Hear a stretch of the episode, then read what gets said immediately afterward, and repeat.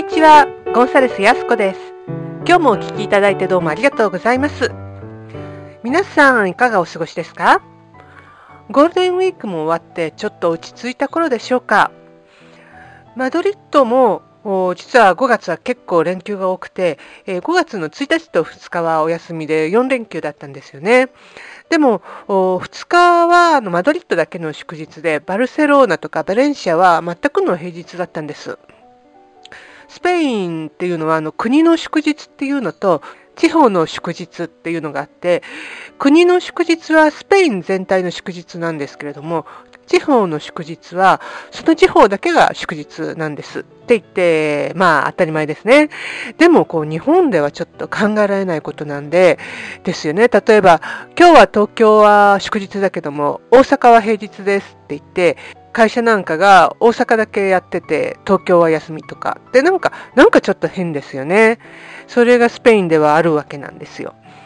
で、えー、私は連休はまあゆっくりとマドリッドで過ごしてエネルギーを蓄えていたんですけれども、もうその次の週にポルトガルに行ってきました。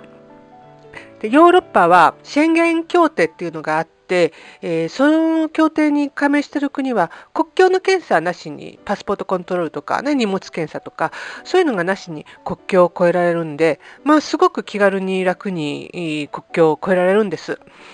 で、今回はちょっと車で行ってきたんですけれども、うん、ちょっともう走ってるうちに国境を越えちゃったなーって感じです。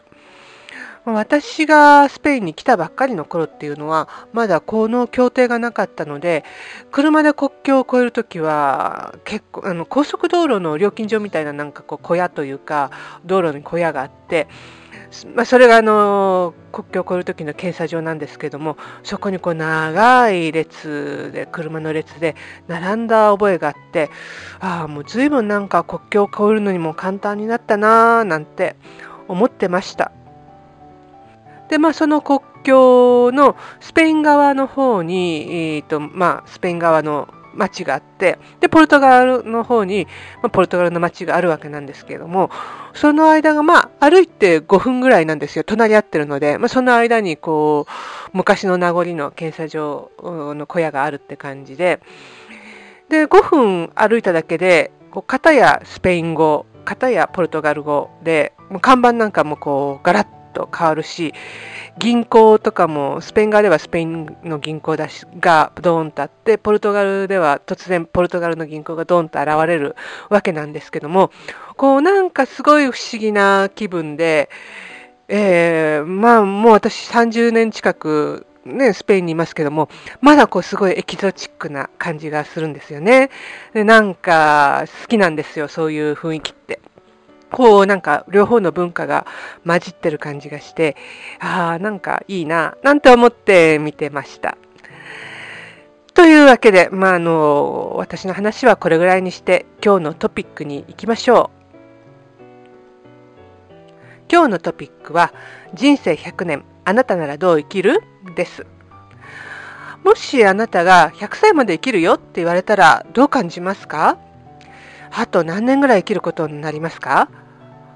うん、嬉しいなーって感じますか？それともいやーちょっとねそんな長く生きなきゃいけないのって戸惑ってしまうでしょうか？もし戸惑ってしまうとしたらそれはどうしてですか？私が友人たちと話してた時はこんな風に言っていました。そんなに働きたくないよ、お金がいくらあっても足りないよね、それじゃあ健康ならいいけどさ、体力もなくなるし、病気しながらそんなに生きるの嫌だねって言ってました。えーと、去年の夏に、えー、ライフシフトひゃくねん時代の人生戦略という本が出て、結構話題を呼びましたよね。寿命ひゃくねん時代を予測して、その時代を生き抜くヒントを書いた本です。読まれた方も結構多いかもしれないですね。で、えー、この本によると今ゼロさいからはたちの人の半分以上の人はひゃくさいまで生きるそうなんです。だでよんじゅっさい、今よんじゅっさいの人はきゅうじゅうごさいまで生きて、ろくじゅっさいの人はきゅうじゅっさいまで半数以上の人が生きるそうです。どんどん寿命が伸びるわけですよね。まあだからよんじゅうだいごじゅうだいの方まだ人生半分しか生きてないですよ。私もまだ半分ぐらいしか生きてないってことですよね。で、まあ、ろくじゅっさいで定年するとしたら、で、まあ、日本の平均定年の年はろくじゅっさいと出ていたんですけれども、で、生きるとしたら、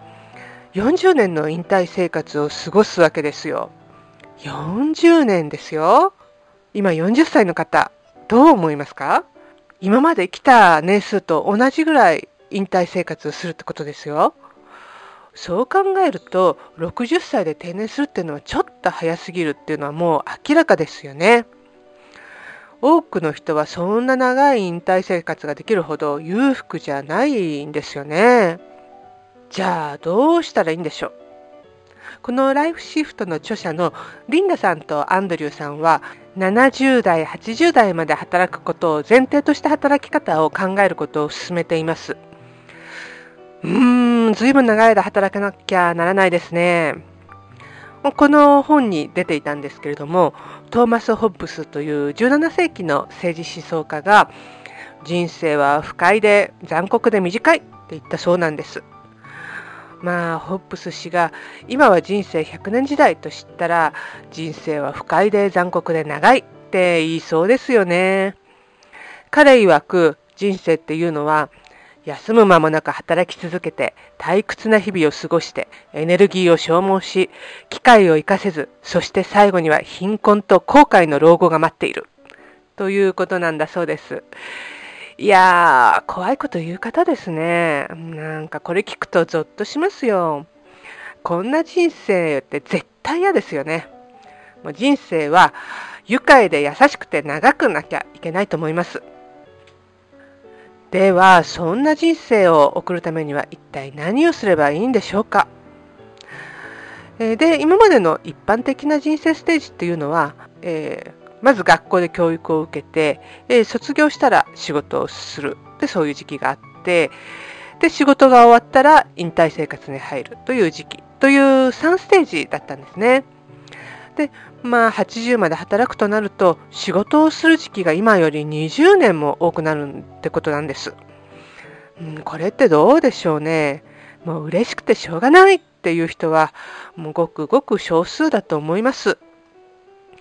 にじゅうにさいで働き始めたとして、延々とごじゅうはちねんもノンストップで働くっていうのは、どうでしょうね。幸せな人生って言えるでしょうかね。まあ、限りなく趣味に近い仕事をしていたとしても、で、仕事がもう大好きで楽しくてしょうがないとしても、人生っていうのは仕事にもいろんなことがある、ありますよね。なので、まあ、著者のリンダさんとアンドリューさんはこのさんステージ方式じゃなくてそれぞれの人生に合わせて変えていく。例えば学習の時期があってその次に仕事の時期があって、また例えば仕事を辞めたりして学習の時期が来て、また新たに他の仕事をして、でここでちょっと休憩って半年ぐらい仕事も学習もしないで休憩してみよう。その後にまた仕事をしたりとか、えー、と仕事と学びのステージが繰り返されるこうマルチステージっていうのを提案しています。まあ、今まではにじゅうだいで得た知識とかスキルとかでずっとねろくじゅっさいまでキャリアを生き抜けたかもしれません。でもはちじゅっさいまで働くとなると今まで得たものに磨きをかけるっていうだけじゃダメなんですよね。十分じゃないんです。だから時間をとって学び直して新しいスキルを得ていかなきゃならないです。そんなことを読んでいて自分のことをふと思ったんですけれども、そういえば私も大学を出てすぐに就職はしたんですけれども、数年後に留学のために会社を辞めて勉強に専念した時期があったなって思い出しました。そこでスペイン語っていう新しいスキルを身につけて人生が好転しましたね。でまあ、その後も会計の学校に行ったりとかスペイン文献学の学士課程をやったりとか、まあ、新しいスキルを身につけていって新しい仕事に就いていったことがあります。こうやって振り返ってみるとこの全ての経験が人生をとっても豊かなものにしたなって今思ってます。また最近セッションしたクライアントさんでセラピストになることを決心したって言って、まあ、この方はろくじゅうだいなかばなんですけれども大学に入学した方がいました。で、この方は並行して心理師になる勉強もしているそうなんです。このクライアントさんはすでにもういくつかのビジネスを持ってるんですよね。それでもその現状にとどまらないで、次々と自分の興味あることを学んでいってスキルを得て、新しい仕事に役立てていってるんです。もうその方はすごい生き生きとしてて、人生を満喫してる感じですね。すっかりとライフシフトをしてるなと思って、えー、多分この方はもうひゃくさいとか、もしかしたらひゃくにじゅっさいぐらいまで充実した人生を生きるんじゃないかなって思います。まあこうやってはちじゅっさいまで働くとして、お金の不安のことはまあとりあえずクリアしたとします。でも長く生きるとなると、お金以外のことも今以上に重要視しなきゃならないです。私たちはもうお金そのものが欲しいっていうわけじゃなくて、お金で幸せになりたいんですよね。だから無条件に自分を支えてくれる家族とか、素晴らしい友人とか、あとは心も身も健康であるってことは、バランスの取れた充実した人生を過ごすのに大きく影響します。リンダさん、アンドリューさんは、お金や不動産なんかの有形資産だけじゃなくて、こういった無形資産を増やして人生の戦略を立てていくことが、いろんな危機を回避していくことに役立つし、充実した人生を送りやすくなるって言っています。その無形資産というのはこのみっつです。ひとつめは生産性資産というものです。これは仕事で生産性を高めて所得を増やしていくために必要な要素なんです。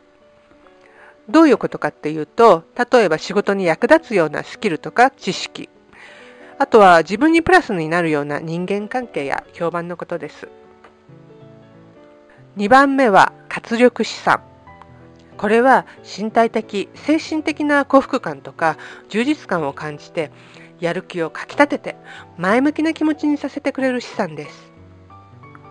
例えば健康とか友人とか愛なんかです。で、えー、人生に満足している人の特徴っていうのは、生涯を通じて深くて強力な人間関係を築いていることだそうです。さんばんめは変身資産というものです。人生の途中で新しいステージに移ることを成功させる意志と能力です。これは自分をよく知ること、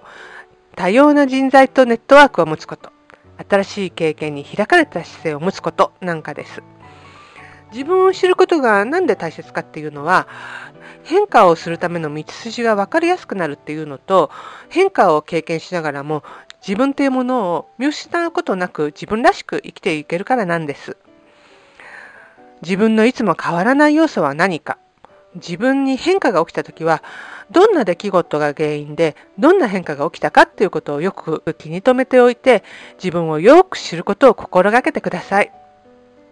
そして多様なネットワークを持つっていうのは、変身する力を高めます。